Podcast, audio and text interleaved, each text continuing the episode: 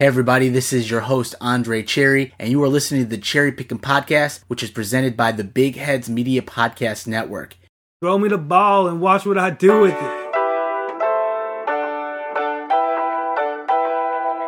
You are now tuned in to the Cherry Picking Podcast with your host, Andre Cherry. Hey, what's up, everybody? Thank you for tuning in to another show of the Cherry Picking Podcast. I'm so excited to have you guys listening to my week 13 podcast episode for the season. It's crazy. We are through this season. We've got only two weeks of the regular season remaining, including this one. So I'm excited to really get into it. And I want to give you my recap for week 12 action. And then, as always, we'll preview the week ahead. And so we'll start this podcast off like I normally start my podcast. And I'll give you my recap of my top five locks for week 12 action. So in week 12, I went 4 and 1 and I want to recap the games that I won and also talk about the game that I lost. So in the ACC, I had Florida State over Alabama State. Florida State got the victory 49 to 12. They became bowl eligible this weekend with the victory. And it it seems like it's been a long time since they've been to a bowl game, but it's only been a season. And I know the season hasn't really gone the way that most folks who follow the program would have thought it would have gone. Their head coach got fired earlier in the season, so it seemed like all hope was lost. But they get the victory to become bowl eligible this weekend. And I really have to wonder if firing Willie Taggart was the right move. Did you fire him because you just really didn't believe in him as the head coach of that program? Did you not think that he could get bowl eligibility this season? I tend to believe that they just wanted a clean break and they didn't want anything to do with Willie Taggart, so they just let him go. But I have to wonder if he would have gotten to six wins this season on his own.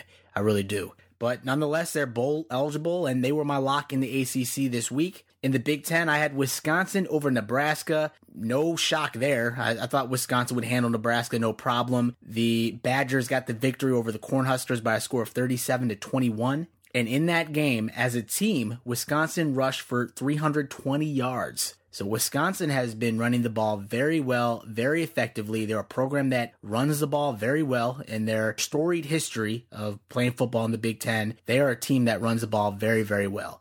Jonathan Taylor, the running back for the Wisconsin Badgers, the junior running back, he ran for 204 yards on 25 carries with two touchdowns. Taylor became the first FBS player since 2000 to run for 200 yards three times against the same team, according to Sportradar. Jonathan Taylor recorded his 11th 200 yard game, moving into a four way tie for most in a career by an FBS player. Taylor currently, for his career, has 5,634 career rushing yards. Taylor moved behind Georgia's Herschel Walker into first place for most yards rushing through a junior season. So this young man probably will be invited to the Heisman ceremony, I would think, in New York in a few weeks from now. He's having a great season. He's had a great career. I'm sure this will probably be his last season there. As a running back, you know, you're taking a lot of the punishment, and this young man rushes the ball an insane amount of times. I mean, we're talking 25 plus amount of carries he gets per game. So he's taking a lot of punishment through three years as a Badger. So I would imagine that this would probably be his final season there. But if he were to come back for a fourth season, I'm sure he's going. He would smash all records. But uh, at the end of the day, I'm sure he wants to go to the NFL where his talents would be uh, greatly appreciated. He'd be paid for his efforts.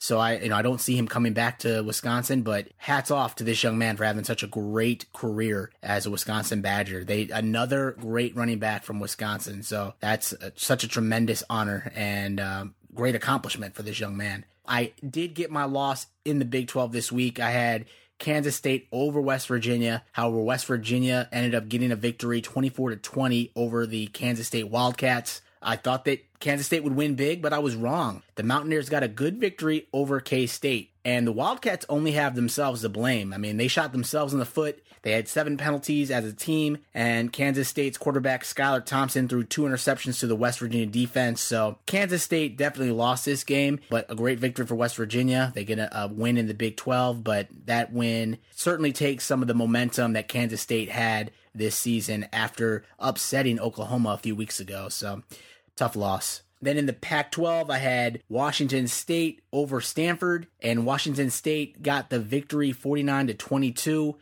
Stanford has had some injury issues, but it really is sad to see them playing so poorly this season.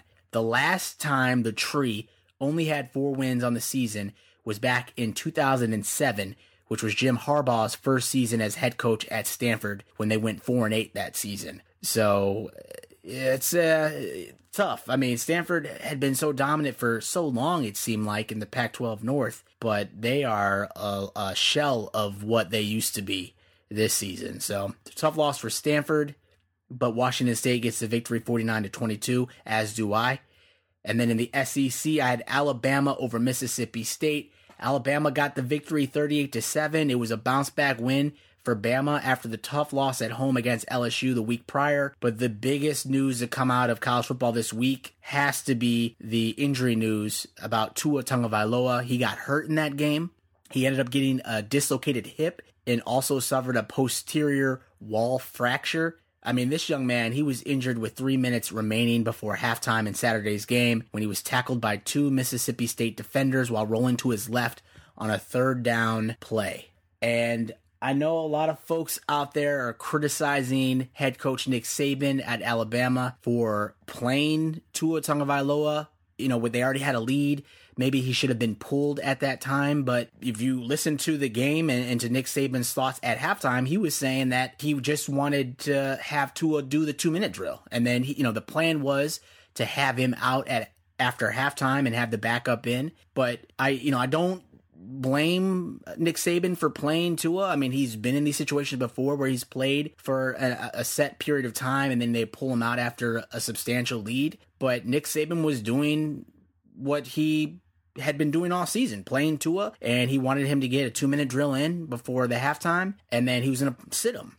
So, you know, injuries happen in football. It, Tua is not the first star player to get injured, and Tua won't be the last star player to get injured in a college football game. But I don't think Nick Saban was doing anything wrong by playing Tua Tagovailoa when he did and keeping him in the game. I, I think he was just doing what he normally does. And Tua would have played the two minutes, and then that would have been it but he got hurt. And like I said, injuries happen. And unfortunately, he has a pretty serious injury when you dislocate your hip. So he had to have surgery on that. And by all accounts, I hear that the procedure went very well. And there was news out of Alabama which confirms that Tua had a successful surgery.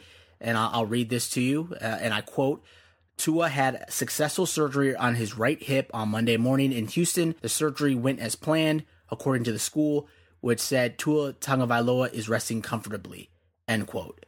So that's really great news to hear that the surgery went well. I hope he has a speedy recovery because I've I've heard anything with the hips certainly can affect your mobility. Uh, certainly, probably can affect the way he plays the game. So I, I, hope that he's able to have a speedy recovery. This is Tua's second surgery of the season. He had surgery on his right ankle on October 20th. So uh, tough year for this young man. He probably was in line to go to the Heisman. He still probably will be at the Heisman, I would think. He's had some great stats this season, but it really seems like this is Joe Burrow's Heisman race to lose. But uh, there we have it. Those were my week 12 locks and I went 4 and 1 and that puts me at 78% accuracy through 12 weeks. This week I'm going to try to go 5 and 0 with my locks through week 13 and my week 13 locks are presented by MyBookie. Are you the type of fan that knows football so well that you could choose any game and call it? Well, MyBookie is a place for you because they let you turn all of your sports knowledge into cash in your wallet. If you join right now, MyBookie will match your deposit halfway, all the way up to $1,000. That means if you deposit $2,000, you get an extra $1,000 in free money to play with. Just use promo code late fees to activate the offer. Once again, that's promo code late fees to take advantage of MyBookie's generous sign-up offer. Visit mybookie.ag today. You play, you win, you get paid. Gambling problem? Please call 1-800-GAMBLER for help. So in the ACC, I have NC State over Georgia Tech. I think NC State will get one win closer to bowl eligibility with a victory over Georgia Tech this weekend, which will be setting up an epic matchup between the Tar Heels and the Wolfpack on November 30th in that contest, NC State has won the last three matchups with North Carolina. This is going to be a great game because North Carolina is good again. So if NC State gets the victory over Georgia Tech this weekend, that final game of the season against North Carolina will mean everything because NC State will become bowl eligible. This has been such a difficult season to be an NC State fan. They have a lot of holes on its roster. You know, it's a young team, so the future is bright brighter next season but it's always great to end the season with a victory over the Tar Heels. So we'll see if NC State can win this weekend over Georgia Tech, and then we'll live to see another day last weekend of the season against North Carolina. So in the ACC, NC State over Georgia Tech. In the Big Ten, I'm taking Minnesota over Northwestern. Chicago's Big Ten team, Northwestern. I think Minnesota will row the boat yet again this weekend. So PJ Fleck has got his boys rowing that boat. This game is being played in Evanston, where Chicago's Big Ten team will get a Chicago Big Ten beatdown by Minnesota, who will be looking to row the boat again. Their boat was sunk this past weekend in Iowa, but I think they'll find out how to patch that hole so that they stay afloat and then they'll continue to row the boat. Northwestern, and such a, a uh, tough season for Northwestern. They are currently 2 and 8 overall, 2 and 4 in the conference. Northwestern, they haven't had a losing season since 2014. In that season, the Wildcats went 5 and 7, but it this is such a rough go for Northwestern. I mean, they won the Big Ten West last season, and now they're in the basement of the Big Ten West this season. Yikes. And I'm sure at Northwestern, they haven't been able to uh, get some good old fashioned American partying in in a while. Is that what uh, Pat Fisher would say? Some good old fashioned American fun or something like that? He had some sort of corny, corny little uh, thing that he would do after they they'd win victories. They'd be like, "I'm gonna go celebrate all American style." He's corny, but anyways, I think Minnesota will win over Northwestern this weekend. In the Big 12, I'm taking OK State over West Virginia. And OK State has a very great running back there. Chuba Hubbard leads the nation in rushing, and I feel like we don't really hear much about him because he plays for Oklahoma State they're not really that relevant this season. But this young man is a beast. Against Kansas last week, he ran for 122 yards and had two touchdowns in the 31 6 beatdown. Through 10 games, Hubbard has rushed for 1,726 yards. Will he be invited to the Heisman ceremony? I think he's deserved it. He should. I mean, he leads the nation in rushing. He definitely should be there with Jonathan Taylor. I don't think a running back will get the trophy this season. It's gone to a quarterbacks the last few seasons, last several seasons, but he definitely deserves to be at the Heisman ceremony. What a great uh, season, great career for this young man. He's been a, a really good running back uh, in the entire FBS. We'll see if he gets honored with an invite to the Heisman later in the season. Then in the Pac 12, I'm taking USC over UCLA. USC hosts this game this weekend where the Trojans are 15 and 5 versus UCLA with the home team coming out on top in 6 out of the last 8 meetings. So USC will fight on. Then in the SEC, I'm taking Georgia over Texas A&M.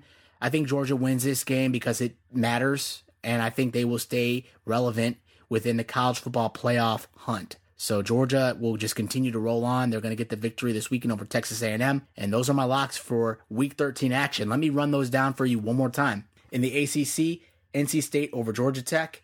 In the Big 10, Minnesota over Northwestern.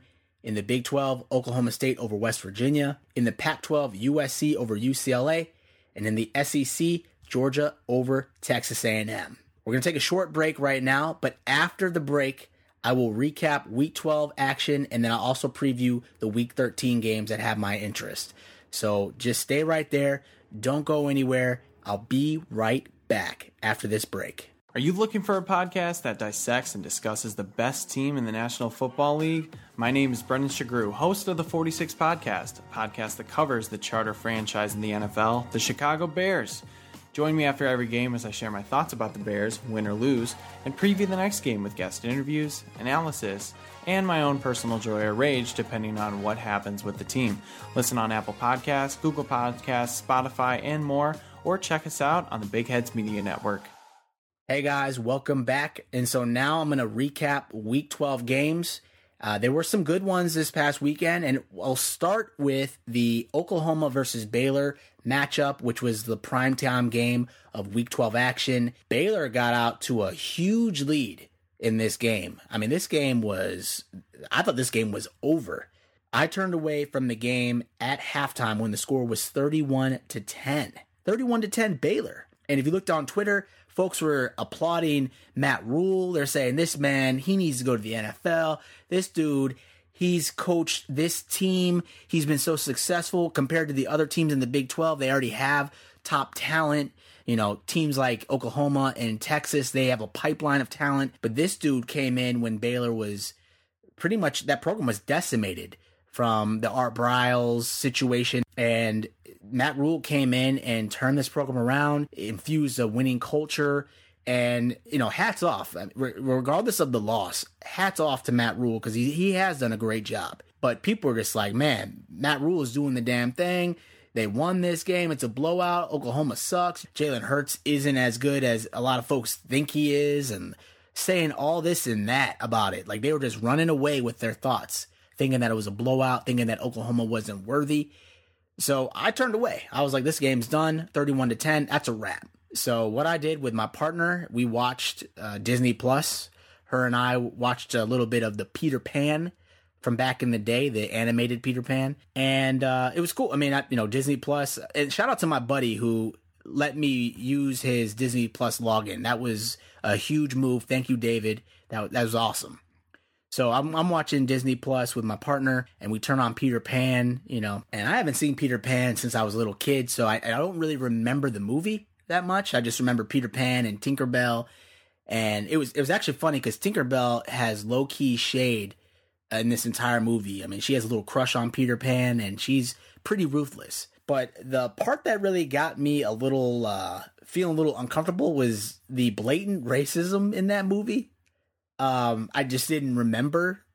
You know, there's uh, there's quite a few scenes in that movie where where they're depicting Native Americans in that movie, and it was pretty blatantly racist. And in the beginning of the movie on Disney Plus, there's a disclaimer warning there is uh, uh, nicotine references in this movie. Like that, that was cute. Like you know, that's cool. You know, warn the little kids about the nicotine references, but really, what you should have been warning folks about is the blatant racism in that movie because I didn't realize it, I didn't remember it, and we didn't even finish watching the movie, but it was pretty bad. And I think that's just that was a time period back in the day like all those movies that came out all those little animated cartoons pretty racist and pretty uh vaudeville-ish i guess you could say uh vaudeville. Um just just i guess that's just a marker of the time period. It but it just was an uncomfortable watch. And so yeah i watched that but then we turned it back on and then that's when i saw that baylor's defense crumbled and allowed oklahoma to the to erase their three touchdown lead to end up winning the game for the sooners eh, yikes, man. I, I had Baylor winning this game. I thought they could do it. I thought they would do it, but their defense just crumbled. Jalen Hurts ended up having a great game. He had 411 yards of total offense with four touchdowns and one interception. So Oklahoma lives on in the college football playoff discussion. I mean, they're a team that you have to consider uh, after beating an unbeaten team in the Big 12. They were the last unbeaten team in the Big 12 and uh, such a devastating loss for Baylor. But um, yeah, that, that was a game that really was interesting towards the end there. Baylor would end up losing that game 34 to 31. Then another game that had my interest was number 7 Minnesota versus number 23 Iowa. They were on the road, Minnesota was. Uh, they had to row their boats to Kinnick Stadium, and they ended up losing that game 23 to 19. It certainly was a tough game for Minnesota. They have now lost five straight games against the Hawkeyes. The Gophers haven't won at Kinnick Stadium since 1999 when Cherry Picken was in seventh grade. Um, yeah, they've they've lost nine straight on the road in this series. Minnesota has so uh, such a devastating loss for Minnesota, who was feeling as high as could be. I mean, they were undefeated they were looking like legit threats to the Big Ten standings, as well as the college football playoff standings. And while Minnesota still controls its own destiny within the Big Ten West, you know, there's still a path forward for the Big Ten championship game. I think this loss hurts them in their pursuits to get into the college football playoffs. So that's pretty devastating. That that kind of sucks for Minnesota, but hats off to Iowa. I mean, they had come off of a tough 24 to 22 loss to Wisconsin the week prior and they had lost to the three ranked teams on its schedule this season so they they finally get a victory over a ranked team this season and it was a top 10 opponent. It was Minnesota, one of the darlings of college football this season. So the Hawkeyes did what they had to do. They came out and they were just lights out on their first three possessions of this game. They scored on the first three possessions. By halftime, the score was 20 to 6. So the Gophers were in quite a big hole, but they did come back in the game, but it just wasn't enough in the end. Uh, the Hawkeyes defense was able to limit the Gophers to only 63 yards rushing and caused one interception. So the Hawkeyes played a complete game and they deserved the win. And like I said before, Iowa is a very tough place to win on the road. So so I thought Minnesota would have some difficulties at Iowa City, but I thought they could win the game. And I was horribly wrong on that prediction. So great win for Iowa. They won 23 to 19. Then another game that had my interest was the Georgia versus Auburn matchup. Number five Georgia versus number 13 Auburn. Georgia was on the road for this game. They ended up getting the victory 21 to 14 the Bulldogs had to win that game or else they would have been eliminated from the college football playoff discussion. And they got the victory. It was the 123rd meeting between those two schools, and Georgia played very well in the in the beginning of this game. They jumped out to a 21 nothing lead heading into the fourth quarter. So the Bulldogs did what it had to do. It took care of the job. They won a tough game against Auburn because they Auburn did end up scoring 14 points in the fourth quarter. But Georgia held on and they lived to see another day in the college football playoff discussion. I mean, Georgia controls its own destiny at this point. So hats off to Georgia. And those those were the three games that really had my interest in week 12. But then if we look forward to week 13, I do want to preview some of the games that have my interest. So I'll start with the Big 12 conference, Baylor versus Texas.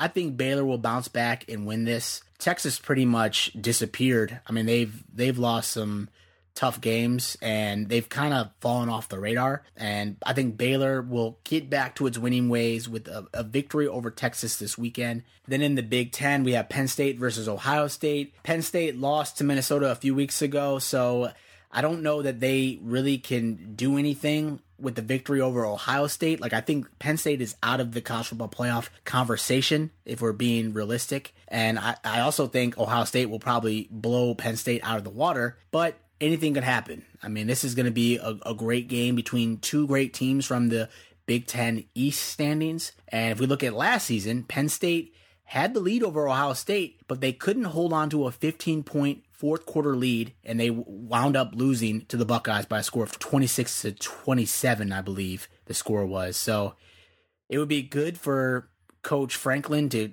to get a quality win uh, against Ohio State this weekend, but I just don't think that he's going to do it. And I don't think Penn State will win this weekend. So that'll be a game to keep your eyes on, though, because if Ohio State does lose, that will certainly shake up college football playoff rankings Ohio State is one of the last three unbeaten teams this season, so anything can happen. It's college football, but I think it's unlikely that that will happen. Then we have Michigan versus Indiana. This is an interesting game because Indiana, while they they've lost to the three ranked opponents on its schedule this season, they have handled the bums very well on their schedule this season en route to a 7 and 3 record. Michigan enters this game as a ranked team and I think this could actually be pretty close this could be a really good game. Indiana could get the upset. I, I could see that happening. This game could be close because last year was the fourth straight meeting decided by 11 points or less. Indiana led 17 to 15 at halftime, but couldn't hold on to win. So Indiana let that game slip away, but historically, the last four games they they've been fairly close, within two touchdowns. So I think Indiana could do something in this game this weekend. I'm just saying. I it wouldn't be surprised to see an upset. And then another game that I'm really interested in is Tennessee versus Missouri out of the SEC. Both of those teams have five wins through 12 weeks of the season. So whoever wins this victory is becoming bowl eligible. Now, Missouri is an interesting team because Missouri had such a hot start to the season. I mean, they won five out of their first six games, but have been on a four game losing streak since that point. So Missouri has, has really tumbled a, quite a ways because they were one of the hottest teams this season to start the season. And at a, at one point, I mean, they were in the driver's seat within the SEC East. So quite the fall for the Missouri Tigers, but I think there, there may be an opportunity for them to salvage the season if they can get a bowl berth victory this weekend against Tennessee. Now, by comparison, Tennessee was pretty much left for dead after the first couple weeks of the season. A lot of folks were writing that, oh, this is the worst the program's ever been. The program is in such bad state. This program is just not what it used to be. And while that's true, it's not the same Tennessee program that we grew up with in the 90s. It, Tennessee has been bad. Like it, it's already been bad. This isn't the worst it's been. It's it's pretty bad consistently. It's bad. It's bad product. But Tennessee has five wins right now. They're literally lock, knocking on the door to go to a bowl game, and they lost four out of the first six games of the season, but they've won the last three games with two games left to get to bowl eligibility. This week is Missouri. Next week is Vanderbilt, and they probably will beat Vanderbilt, and they'll be bowl eligible. So it's it's crazy when the media decides to jump after things and and really overreact to stuff. Certainly, it wasn't good that Tennessee lost to Georgia State or whoever it was this season, but Tennessee is still able to get to a bowl. And I think at the end of the day, that's what you want as a program, right? Like you want your fans to see a bowl game. You want to get your team to a bowl game. And they're about to do it. They could they could beat Missouri this weekend. They could. So Paul Finebaum, I know he had strong reactions to, you know, that loss earlier in the season and he said it's rock bottom. I think he just needs to pump the brakes because Tennessee is bad, but we we we know it's not the same Tennessee program that we grew up with or that he grew up with because he's 100 years old. But Tennessee, if they get the victory to get to become bowl eligible, that's really what I'll be interested in this weekend. So those are the games that I'm really glued in on for week 13 action. We've only got two weeks left, my friends, and it's depressing because I wait for this all season long. I love doing these podcasts and, and producing content for you guys, but it's sad that we're almost to the end of the season here. So Week 13 will be in the books after this weekend, and those were the games that I, you should be watching. I mean, I'll be watching those games. We can watch them together, and I can't wait to watch them all unfold.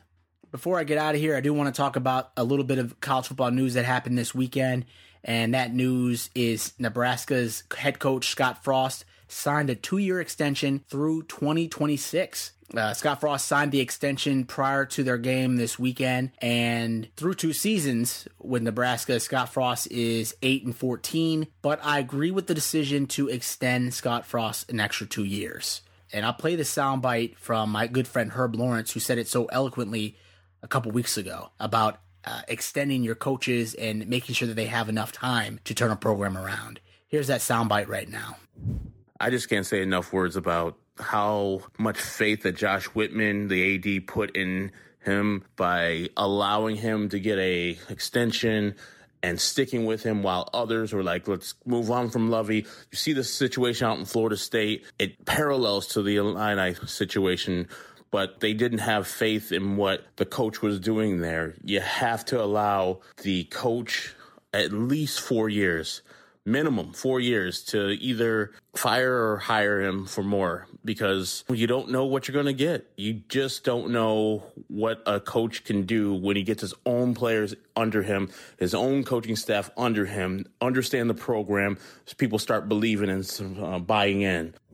And I wholeheartedly agree with Herb Lawrence. You need to give your coach time because if you don't give them time, eh, how how can you expect them to build their program up and and have something to really build off of if you only give them a couple years to to essentially fail. I mean, you're you're letting them fail if you only give them 2 years. It's not their players, it's not their staff. They need to infuse that program with their own uh, their own players, their own staff, and do it their own way. And so I agree wholeheartedly to give Scott Frost an extra two years because he's going to need time to turn that program around. And they they aren't there this year. I, I'm I don't know why folks thought that they would be so improved. I mean, this team only won four games last season, and you thought that they were going to win the Big Ten West. Uh, get out of here, man. That's that's crazy talk. But I agree with extending Scott Frost. I think an extra two years, and you know we'll see what he can do after next season but you definitely have to extend them because that's the right move. And I just want to read a quote from Scott Frost after the ink had dried from that contract. Scott Frost said, and I quote, This is where I want to be, Frost said. People in Nebraska know me pretty well. I'm a fighter, and I'm not going to quit until we get this right. We took the Nebraska job as a staff because we figured we could have the runway to build this and build this the right way. There was more work than we anticipated before we came to Lincoln, and there still are things we need to do. We're going to get this done. End quote. That's a that's a quote from a winner. Scott Frost is going to win there in Nebraska. I know they're the laughing stock right now, and they were last season. But once Nebraska gets rolling, it'll be really good to see them relevant again in the Big Ten, especially the Big Ten West, because it's historically hasn't been that uh, that competitive. But if Nebraska can come back and be at the level that it it once was, I mean, that would be insane because they would rock the college football world. And, and, they'll probably never get back to that level of dominance that they had in the, the 90s and the early 2000s. But if they can just become a program that is consistently going to bowl games, is consistently pushing for the Big Ten West title, I think that will do college football uh, great, great things to have them relevant again. So I'm wishing this man some luck and I, I wish him all the success going forward. But I, I think it was definitely the right thing to give him a two year extension because give that man time to put that program where you want it to go. Nebraska has a really strong fan base. They're really committed to football and Nebraska Cornhuskers football. I think you may have the right guy there. Just give him some time. All right, so now we'll head out of here. And before I go, I just want to give you an update on my playoff tracker. Number one LSU, they beat Ole Miss 58 to 37 this past weekend. They face Arkansas this week. That should be a blowout victory for the Tigers. Then we have Clemson at number three in the AP poll. They beat Wake Forest 52 to 3, which is pretty bad because Wake Forest was the second best team in the Atlantic this year. And I thought it would be a closer matchup, but Clemson just tore the brakes off them and just just dominated from the first whistle to the last whistle. This weekend they have a bye in week 13, which seems kind of crazy, but they're going to need that bye to get ready for the last game of the season and then the ACC championship game prior to heading into the playoffs. So maybe it's good timing that they have that bye. Then we have number seven Utah. They beat UCLA 49 to three. They moved up one spot in the AP poll this week, and they face an Arizona squad this week. And Arizona has a record that's like four and five right now. So I think Utah should get the victory over the Wildcats pretty easily. And then the last team on my playoff tracker, these are teams that I predicted in the preseason would make it into the college football playoffs at the postseason. We have number eight, Oklahoma. They beat Baylor 34 to 31. It was a great game. They came back and uh, just beat Baylor, embarrassed them at home. Oklahoma lives on to see another day in the playoff hunt. And this week they face TCU in week 13 action. And Oklahoma, as a result of embarrassing Baylor, moved up two spots in the AP poll for this week. So that's my playoff tracker LSU, Clemson, Utah, and Oklahoma. I'm excited to see what happens this weekend in Week 13 action and to see if there's any shakeup to my playoff tracker. And um, yeah, I really can't wait to dive into all the action this weekend. I want to thank you guys for listening to my podcast. I hope you've enjoyed listening to me recap week 12 action and then preview week 13 action. We are almost at the end of the season, which is really unfortunate and really sad, but we have a few more weeks to go. And I hope you guys have fun watching college football this weekend. I can't wait to talk to you in a couple weeks because actually I'll, I'll be gone with the family on a little holiday to uh, Minnesota. Never been out there before. And so we're celebrating Thanksgiving the entire week with my partner's family. So we're going to have a good time, um, Sarah and I and Zola. So I'm going to take a little break next week, but I'll be back the week after. So week 14, uh, I'll be back to recap that action. And I can't wait to dive into it with you guys and, and talk football with you. So thank you for listening to this podcast. And I hope you guys have a great week. Hope you enjoy watching college football this weekend. Hope you have a great and a happy Thanksgiving holiday. And I can't wait to talk to you after Thanksgiving. So thank you guys. Have a good one. Take care. Chicago's Big Ten team, Northwestern. Thank you again for tuning into my Cherry Pickin podcast. If you enjoyed this episode, please feel free to subscribe to my show and drop me a rating on Apple Podcasts. All of my digital content can be found at the website cherrypickinsports.com. And if you are looking to interact with me via social media, my Twitter handle is at cherry underscore pickin. That's P I C K I N. On my Twitter, you'll also find a link to my blog where I post my weekly college football predictions and analysis. I can also be reached via email at cherrypickinsports at gmail.com. Please feel free to reach out to me regarding what you like about this podcast or about what content you'd like to hear more of on future episodes. I sincerely thank you for your support, and I can't wait to talk to you again soon. Take care.